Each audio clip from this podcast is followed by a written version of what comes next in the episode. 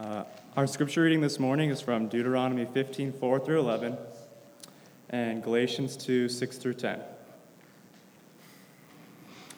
But there will be no poor among you, for the Lord uh, will bless you in the land that the Lord your God is giving you for inheritance to possess.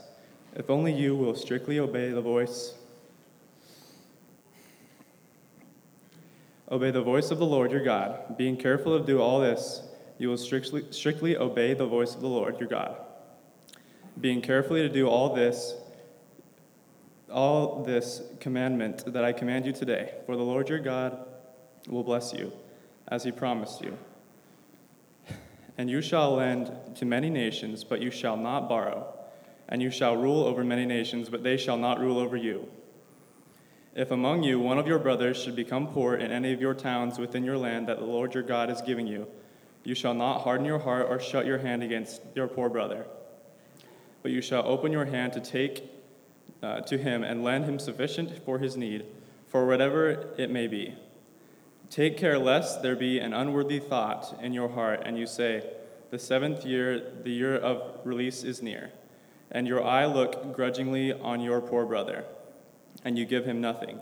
And he cried to the Lord against you, and you shall be guilty of sin. You shall give to him freely, and to your heart shall not be grudging when you give to him. Because of, for this, the Lord your God will bless you in all your work and uh, in all that you undertake. For there will never cease to be poor in the land. Therefore, I command you, you shall open wide your hand to your brother, uh, to the needy and to the poor in your land and from Galatians 2 6 through 10. And from those who seem to be influential, what they were what they were makes no difference to me. God shows no partiality. Those I say who seemed influential added nothing to me. On the contrary, when they saw that I had been entrusted with the gospel to the uncircumcised, just as Peter had been entrusted with the gospel to the circumcised, for he who worked through Peter for his apost- apostol- apostolic ministry to the circumcised, work also through me for mine to the Gentiles. And when James and Cephas and John, who seemed to be pillars, perceived the grace that was given to me, they gave the right hand of fellowship to Barnabas and me, that we shall go to the Gentiles and they to, they to the circumcised. Only they asked us to remember the poor, the very thing I was eager to do. This is the word of the Lord. Thanks be to God.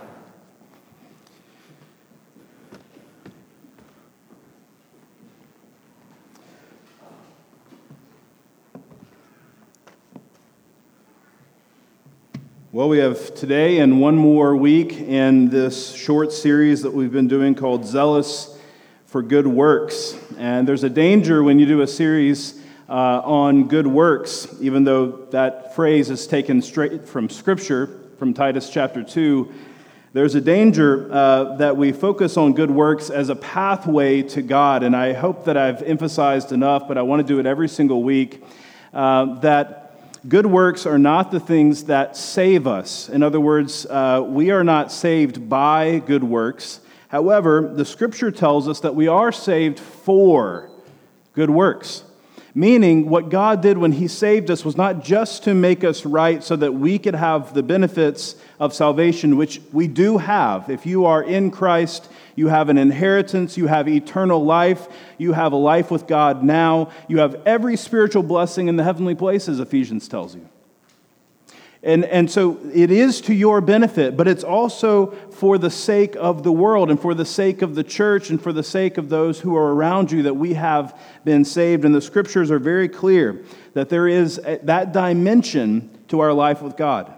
We are saved for good works, and we are called to be zealous for them. That word shows up a number of times, or a couple of different words that can be translated as eager or zealous in the scriptures. And those are the passages that we've been looking at. We see it here in Galatians 2 today that we are to be, um, like Paul was, eager. That's the, one of the words we've been looking at for zealousness, eager to serve the poor. Tricky topic, though. So before we dive into looking at that this morning, let us go to the Lord and ask for his help with prayer. Father in heaven,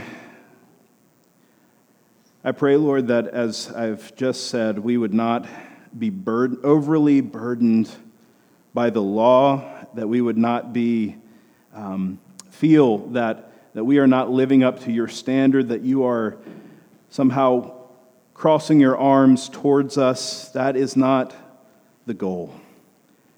But we do want to be righteous. We do want to be people who are transformed. We do want to see the, the burdens, the proper burdens that you put on us, and, and to delight in them, knowing that we are secure. And so I pray as we come to this topic this morning, I pray that you would help us to have soft hearts and open hands. That we would take your word seriously as we look at what it means to be zealous for those who are in need. I pray that even now you be placing on our hearts people, individuals, situations that we can be sensitive to and that we can show the giving generosity that has been shown to us in the gospel of Jesus. So we ask, Holy Spirit, that you would be here, and we pray for your help. In Jesus' name, amen. I'm not sure how many of you are uh, aware of this, but a couple of months ago, music history was made because uh, there was a song that was released that went to number one on the Billboard charts. And I say it's music history because this artist uh, had no prior chart history. It opened up at number one on the, on the top 100 Billboard charts. And so it was music history. What is this song? Well, it's by a guy named Oliver Anthony, or at least that's his stage name. And the song, some of you, maybe many of you, have heard it. Uh, maybe some of you are like, have no idea what this is about. But it's called uh, Rich Men North of Richmond. And it just took the world by force. It song was everywhere. YouTube was you know, everybody was commenting on it. People were writing articles about it. And if you haven't listened to it and you go and listen to it, I'll give you a warning. There are some choice four-letter words in the song, uh, so be careful who you listen to it around. But this song, Rich Men North of Richmond, was, why was it so popular?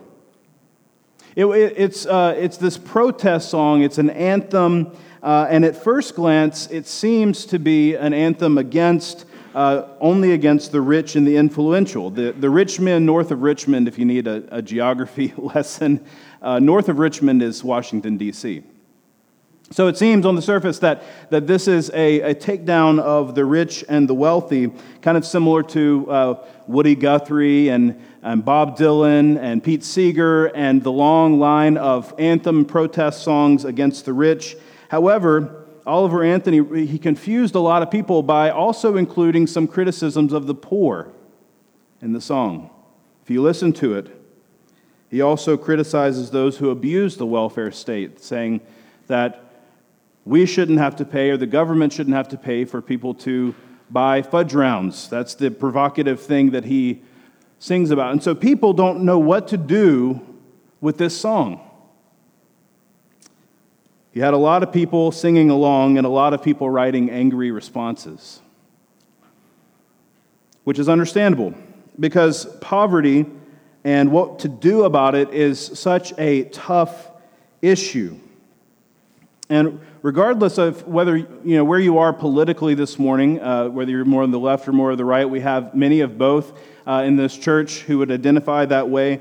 Um, and so, you know, we're not trying to make statements about that, but most people will admit, no matter where you are, that that some collective whole, whether that is the government or whether that's our local communities or whether that is churches or some other kind of body, some sense that the collective whole have some responsibility towards the weakest and the poorest members of that community or that society.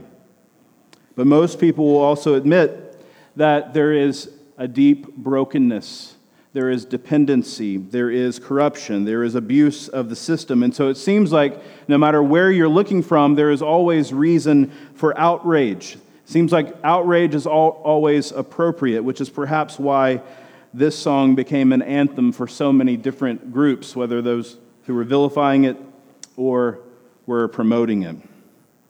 Complicating the factor even more is that uh, a couple of different reasons that makes this topic very hard to talk about is that poverty is relative. That's a hard thing. What I mean by that is, is relative to location and also to time. Uh, what I mean by that is this poverty is different here than it is in Guatemala. There's a different standard of poverty, how we understand poverty, but it's also different in time. Uh, poverty today is different than poverty in the 1940s or the Dust Bowl era of the United States. And so that adds a le- level of complexity to it. There's been a lot of progress in poverty, but there's still poverty. Another thing that complicates this is that, uh, and the Bible even speaks about this very directly, is that there are many different sources of poverty. And so when we talk about poverty, um, what are we talking about? The Bible most often talks about poverty, the poor, through those who, are experienced, who have experienced some kind of tragedy or loss, the fatherless, the widow, the sojourner who has no land to return to. There's some kind of social loss that causes poverty. It also speaks about those who are poor because they have been oppressed. In other words, they have been uh, stepped on by those who have influence and power, and they have been disenfranchised from their ability to make money and provide for themselves. And then, of course, the Bible also talks about poverty as though it is a symptom of laziness. If you read the book of Proverbs, that also is the case. So, all this is very complex. And I know we've started out very heavy this morning talking about these things. And I'm not going to address those. I'm going to stay in my lane this morning, in other words, which may frustrate you, but I think is ultimately the only appropriate thing. We're not talking about government programs or food stamps or what the right political approach is uh, to this question, but we are going to talk about the Bible and what it says to us about our hearts and our hands when it comes to caring for the poor. Paul says here in Galatians 2 and verse 10 that these pillars, James, John, Peter, have asked him to remember the poor, and he says, It's the very thing I was zealous to do, or I was eager to do. Same word that we've been looking at through several of these passages to talk about what is it that God calls us to be zealous for. So the question this morning is this What responsibilities do we have toward the poor? Scripturally, one of the, the phrases that I use often around here, maybe you're familiar with it, um, is that I often talk about being properly burdened or improperly burdened for something. And, and, and that's really kind of always the question. We are not God. We have not been given um, the, the responsibility to change the world. Some would disagree with that statement, but we have been given a calling to be zealous for certain things so that God, through His timing and His sovereignty, will one day change the world, but He uses us. So, what does it mean for us to be properly burdened for the poor? And we'll look at three pitfalls this morning and then close with two practices. Three pitfalls and then two practices. Three things to avoid and two things to actually do. So, number one, the first pitfall, the thing to avoid, is this whole idea of partiality. Partiality. Let's look at this uh, passage in Galatians that um, Paul writes to us in this setting, Paul is, is meeting with the apostles, the so called pillars, Peter, James, and John, uh, who are in Jerusalem. And there's a discussion, uh, at least there's a question for a moment, about what makes you significant in God's eyes. That may be the best way to summarize it. Look with me at verse 6. It says, And from those who seemed to be influential, what they were makes no difference to me. God shows no partiality. Those, I say, who seemed influential added nothing to me. He's talking about uh, the church in Jerusalem, and there's a, there's a powerhouse there. There's Peter, James, and John. The church is, is gathered there, and they seemed influential because they were the inner circle of Jesus' uh, disciples. They were uh, certainly very influential in the Christian world. And so he says there was a moment here where we were wondering uh, who, what is it that God looks at? In terms of significance. In the end, he says, God shows no partiality. The word partiality there is just the word for face in Greek prosopon, face. So the, the word means this, in other words. The idea here is that God shows no regard for the face of things, just the outward appearance. Now, I bring that up now because later he's going to talk about the poor, and that's the exact word that James uses. So, James thinks the same way as Paul because later James is going to write in his book that this is the exact attitude that we should have towards those who are poor is to not show partiality. Look at James chapter 2 verses 1 through 5 says this, "My brothers, show no partiality, show no outward face." As you hold the faith in our Lord Jesus Christ, the Lord of glory. Here's an example of how you might show partiality. For if a man wearing a gold ring and fine clothing comes into your assembly, and a poor man in shabby clothing also comes in, and if you pay attention to the one who wears the fine clothing and say, You sit here in a good place, while you say to the poor man, You stand over there, or You sit down at my feet, have you not made then distinctions among yourselves and become judges with evil thoughts? Listen, my beloved brothers, has not God chosen those who are poor in the world to be rich in faith and heirs of the kingdom which he has promised to those who love him? You see, James's uh, point is very simple when we think about those who are wealthy and those who are poor however you want to define those, if someone is treated differently in our lives or in our church spaces or in any setting that Christians find themselves in, if they are treated differently because they are or they seem to be wealthy, more influential, more well regarded, better fitting our profile, better fitting into the type of church that we are, whatever that may be, we are guilty of showing partiality. And that is something that is, stands in contrast to the gospel of Jesus Christ.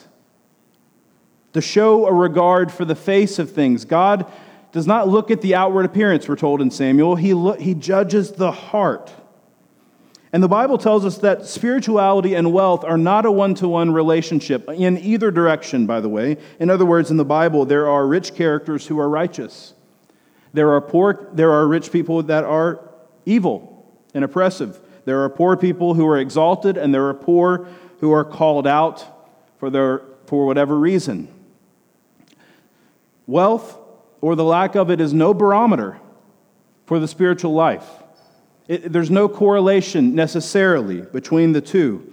And so when we come to the poor here in Galatians that Paul is talking about, who are these, these poor people that he needs to be zealous towards? It's actually the poor in Jerusalem. So the situation is Peter, James, and John are there in Jerusalem. They happen to have a huge population of poor people in Jerusalem.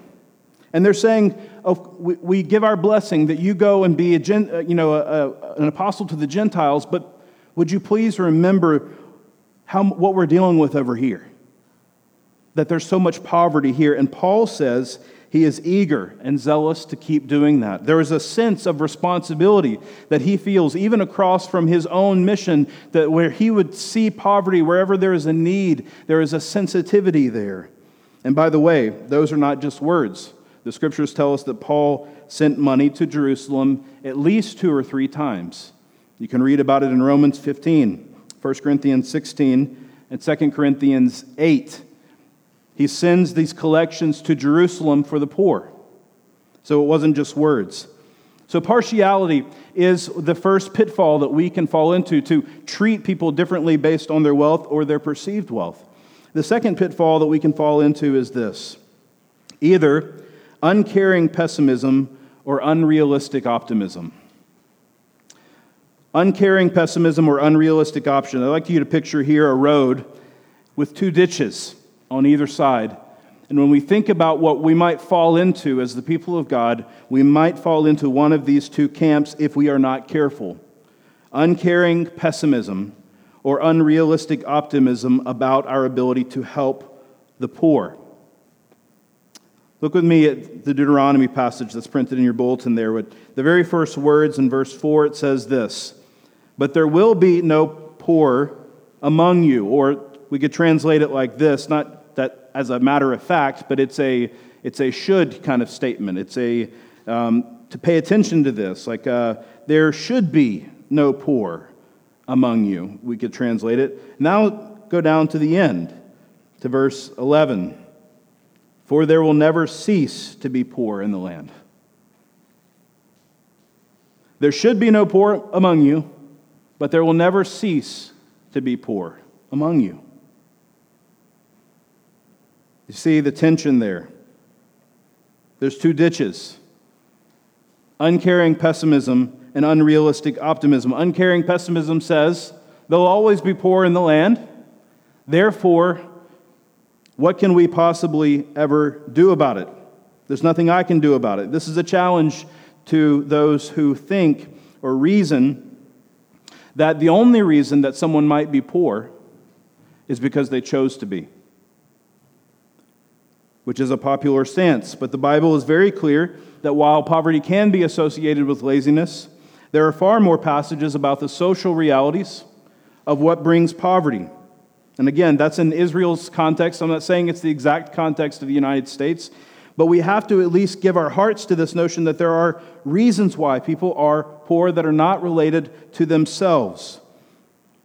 And so we need to widen our lenses and say, look, we should have the perspective of verse 4 that there should be no poor in the land, that we should make it our heart's desire. We can't have this uncaring pessimism. On the other hand, to fall into the other ditch, we can't have this unrealistic optimism because there will always be poor in the land. And in every generation, every politi- you know, there's a politician, there's a political group, there's a there is a, a movement, there is a group of educated college students, no offense,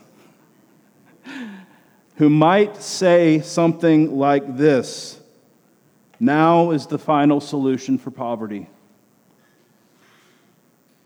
All we have to do is this. All we have to do is, with the, is this with the, our money, with our taxation structure, with our redistribution of wealth, whatever it may be but the problem with that is that Deuteronomy says there will always be poor in the land, which is something that Jesus picks up also in the New Testament in Mark chapter 14, where he says, The poor you will always have with you. Until the new heavens and the new earth, there will always be poor people. Relative poverty, but still poverty. And what's the problem with this unrealistic optimism? Well, it's an example of what I would call being improperly burdened where you're taking on the perspective of God and you're trying to say, I know the solution that he hasn't, he hasn't fixed yet. But this is the reality of sin. This is the reality of the world that we live in, that there will be always those who are left out by their own choice or by others' choices. The third ditch that we can fall into is oppression. The scriptures speak about oppressing the poor. How? Well, a couple of different ways. One is in a passive way, not actively caring about the poor. So we didn't read it, but just before this passage that we read in Deuteronomy, there are these words, just a few verses before in chapter uh, 14. At the end of every three years, this is God's command to his people, at the end of every three years, you shall bring out all the tithe of your produce in the same year and lay it up within your towns and the Levite, because he has no portion or inheritance with you, and the sojourner, the fatherless, and the widow who are within your towns, you shall come and eat, uh, shall come and eat and be filled. This was the law to set aside a portion of their income, their produce, for those who had no produce, the Levites, because the Levites because of an early sin, they, they, had been, they did not have an inheritance of land. They had no food to produce and then the fatherless, and the widow, and the sojourner, who also don't have access to means of production. Israelites were to give of their produce, to care for them. And this is a matter of God's law, but sometimes Israel wouldn't do this. And there's examples of this throughout the scripture where they withheld, and, and God called that oppression.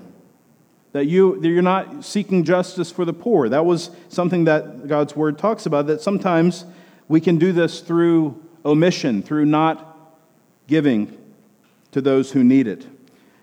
But the second way, the most, you know, probably the most common way that, that the Bible talks about oppression is through money lending, charging high interest on debts to poor people. And when it comes to Israelites or the church, we might say it is strictly prohibited to not care about the person's position before you lend money at high rates to them, in other words. Not the lending of money in general, this is a bigger discussion, but the lending for the purpose of some kind of oppressive means. What could that be? Well, because you know that that, that, that interest will cause them to pay everything that they can or most of what they can. That might be a reason. Or it might be because you have your eye on some kind of collateral that if you lend the, this, then they'll default and then you can give the, have the higher value item. These things are prohibited in God's law for God's people. Does this type of oppression still happen today? Of course it does. Of course it does. There are still loan sharks and payday loans and areas that, were it not for a lower income people, would not exist. And that's a good bar. That's a good test. Would this industry, would this casino, would this lending institution exist without the presence of poor people putting their money into it? Now, again, I'm not removing responsibility for those who do that. I'm simply saying that that this is a pitfall that we can fall into to support and to be uh, in favor of things that oppress. And so we're saying simply this not taking on the burden of those who do those things unwisely, but to say for Christians, we need to opt out. We need to not support, invest. Now, I know it's heavy, heavy morning this morning. Thanks for bearing with me. This is your first time here. We don't do this kind of like every week throw the kitchen sink at you. But we want to deal with these realities, and I want to tell you now why, before we move on to how. Why should we do these things? Why should we not practice partiality? What if I'm more comfortable with people that are the same socioeconomic class as me? What if I just feel better about that? What, what's wrong with that? Why should I not be unrealistic or, uh, or uh, overly pessimistic? If that's kind of my natural intuition, it's just the way that it is. Why? Shouldn't I get the most I can out of people regardless? I mean, if they make the choice to, you know, to borrow money or whatever, why shouldn't I just take that to the max? So we live in a capitalistic country. Why shouldn't I, you know, let that fall, the chips fall as they may? And their answer is because of the gospel of Jesus Christ. Whatever you have is a gift, it's been lent to you. Look at Deuteronomy 15, verse 4. This, God gives the reason. There'll be no poor among you, there should be no poor among you, for the Lord will bless you in the land that the Lord your God is giving you for an inheritance to possess. Do you see what the logic there? It's don't let there be someone who's left out because you haven't been left out. You haven't you have the, this possession, this inheritance, and it has nothing to do with you. It has everything to do with God and what He has provided you. That's God's giving character.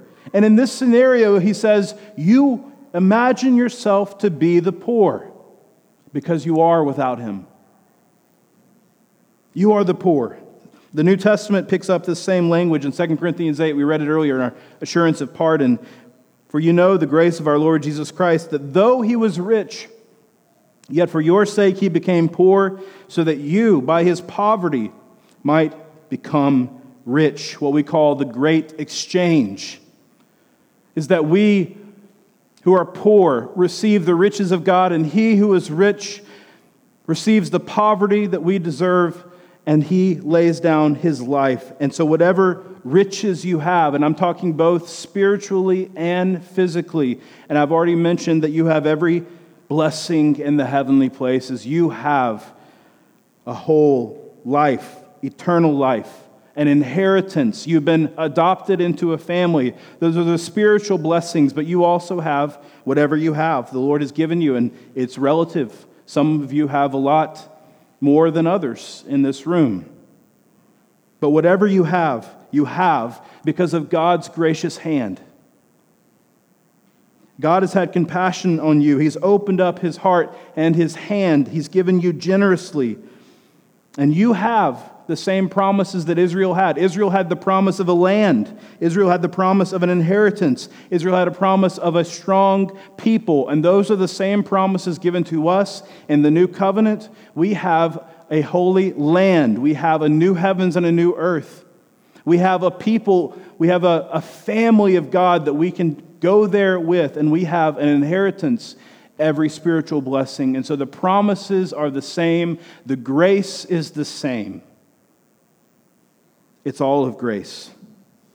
Why should we not fall into these pitfalls? Because we have been given everything in Jesus Christ. And if you have Him, you have everything by God's grace. And similar to what we've said every week in this series, it's that grace that motivates us. It's that grace that's the foundation for how we care for those around us. The things that we're to be zealous for are because of God's grace. So let me give us a couple of practices that the scriptures tell us to do positively, not just to avoid the pitfalls, but what should we do? And they're simple open hearts and open hands. Open hearts. We're talking about compassion here. Look at verse 15, or sorry, verse 7 of Deuteronomy 15. If among you one of your brothers should become poor in any of your towns within your land that the Lord your God is giving you, you shall not harden your heart or shut your hand against your brother. You shall not harden your heart. What does this mean specifically in this context? Look down at verse 9 with me. Take care lest there be an unworthy thought in your heart and you say, The seventh year, the year of release, is near, and your eyes look grudgingly on your poor brother, and you give him nothing, and he cried to the Lord against you, and you be guilty of sin. You shall give to him freely, and your heart shall not be grudging when you give to him, because for this the Lord your God will bless you in all your work and in all that you undertake. What is going on in this situation? the seventh year that's coming up, there's something going on in the heart. This seventh year was the year of Jubilee. And in the year of Jubilee, all debts are forgiven. And so you can see how this would happen. Hey, it's year six. Your brother comes around. Hey, can I have a big loan? And you start calculating. Next year, the debt will be forgiven. I don't know that he has the ramp, the time to pay this back you can see how this works. And the scripture says, do not harden your heart against him. Do not be that calculating. In other words, and this is a challenge for many of us, there may be circumstances to give even when you think or know that it will be abused.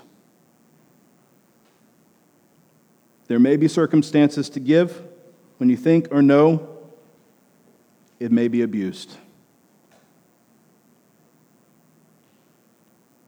How often have we abused the grace of God, which was given to us freely? Again, I'm not advocating that we necessarily go out and seek those opportunities for abuse, but know that they will happen. And do not harden your heart, it says. Here are the things that don't belong in the Christian's heart when it comes to giving or lending money calculating, grudging, judgmental, about a situation, paternalistic. I'll help you if you meet my standards. Those are the opposites of a soft, free heart towards someone in need. Here's another test from the scriptures. I call it the John 3:16 test. If you grew up in church, you might know John 3:16 even if you didn't, you might know John 3:16. One of the, it is the most famous verse in the Bible. For God so loved the world, he gave his only begotten Son, that whoever believes in him should not perish but have eternal life. John 3 16, 17, it's often read. It's about our spiritual needs, and it is true. You must believe in Jesus Christ in order to have life in his name. That is your spiritual need. But here's a little test. Just add a 1 to the beginning of that reference. 1 John 3 16 and 17 is also part of the Christian life. Here's what 1 John 3:16 and 17 says, "By this we know love, that he laid down his life for us, and we ought to lay down our lives for the brothers. But if anyone has the world's goods and sees his brother in need, yet closes his heart against him, his heart. How does God's love abide in him? See, we are saved by the grace of God, but we are saved for compassion and care for others. Open hearts. We take an inventory of our heart. What's there when it comes to those who are in need? Secondly, open hands.